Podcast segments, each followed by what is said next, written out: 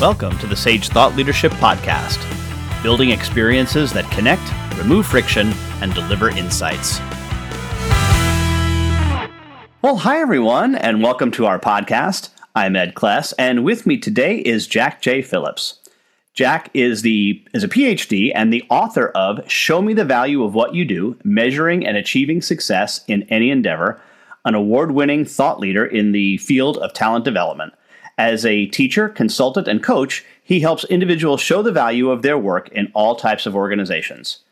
Jack has taught his proprietary methodology to over 50,000 professionals and managers in over 70 countries. He is a global keynote speaker and has written over 100 books, all focused on the impact of showing the value of work.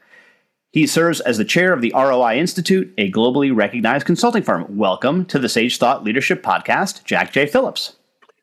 Thank you, Ed. It's good to be here. Well, first off, Jack, why do you do what you do? Well, I think I have a passion about showing how things work. Uh, it comes back maybe from my engineering days. I started off as an engineer, uh, but I was challenged by put, trying to show the value of something that's kind of soft and squishy. You know, hard to hard to measure sometimes, maybe hard to value. And so we develop a process to actually capture the value in five levels. Um, you see, if you think about any particular project or program or initiative or system or whatever you're implementing, uh, there's a reaction to it. People have to see value in what you're doing. So that's our first level. We measure reaction. Then you must know what to do to make it successful. That's learning. We measure learning. And third, we measure your use of the what you're doing. That's application, using it properly. And then there's impact. Impact is a consequence, and that's like productivity and, and quality and time, those kinds of things. And then there's the financial ROI.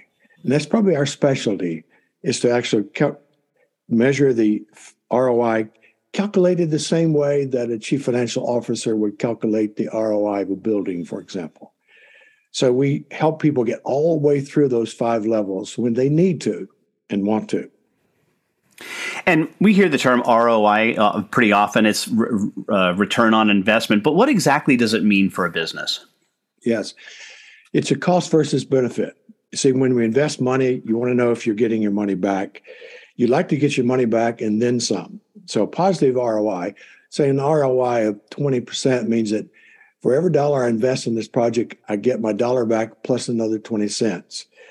So it it gives you it's the ultimate accountability, showing that you're getting more out of your project than you than it's costing someone. And so executives love it. Organizations run through by it.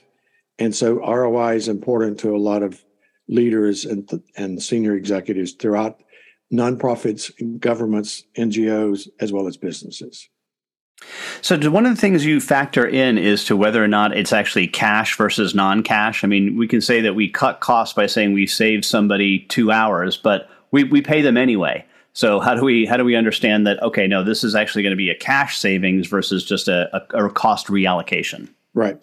So it's actually the, the, value add that you're getting out of it. So yes, uh, it's not saying, well, we're going to pay them anyway. Uh, so uh, we're looking at what else can we get out of this more than the what we're getting now. So it's got to be a value add. And if it's it's like in two categories. One is if I if I'm trying to drive some something that we want, like a new client or sales, that's the profit that we add. We're going to get profit from improving that. If it's something we want to prevent, like mistakes, errors, waste, rework, we're saving costs. So if you can avoid cost, you get value. You see, for cost avoidance, if I can spend X amount of money and I get more cost savings than I'm spending, that's my positive value there. So it's a value add always here. You're getting more out of it. But you do mention something that's important cash only, because there's some measures we don't convert to money. We call those intangibles, things like teamwork and collaboration and stress.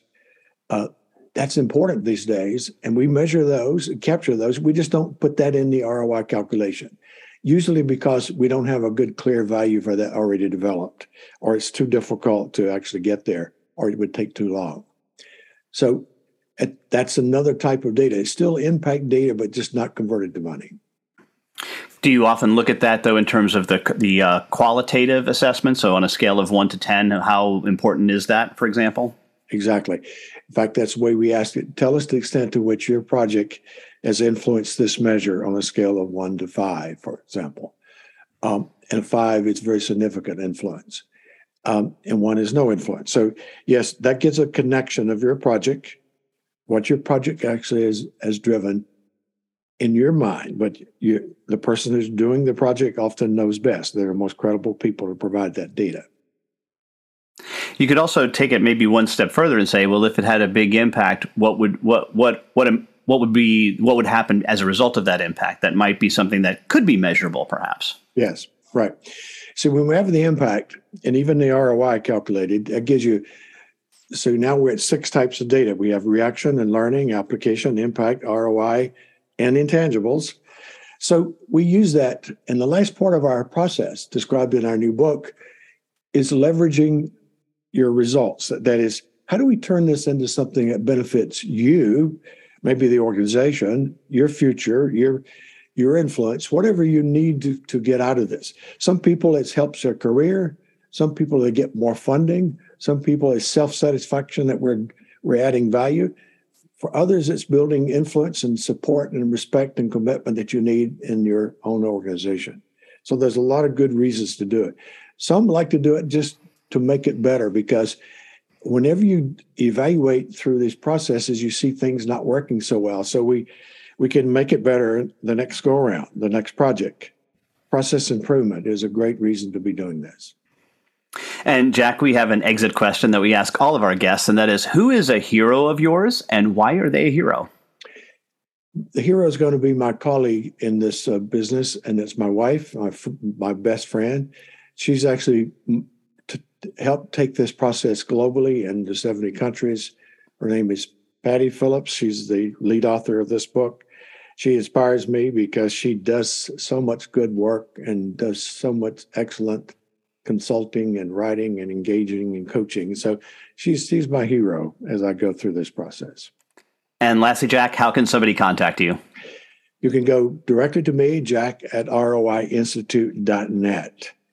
You can go to our website, roiinstitute and .net and see uh, more about what we do, but an email would be good, jack at roiinstitute.net. Thank you. All right, outstanding. Jack J. Phillips, the author of Show Me Show the Value of What You Do, Measuring and Achieving Success in Any Endeavor. We will put a link to that in the show notes. Thanks so much for being a guest on the Sage Thought Leadership Podcast. Thank you so much.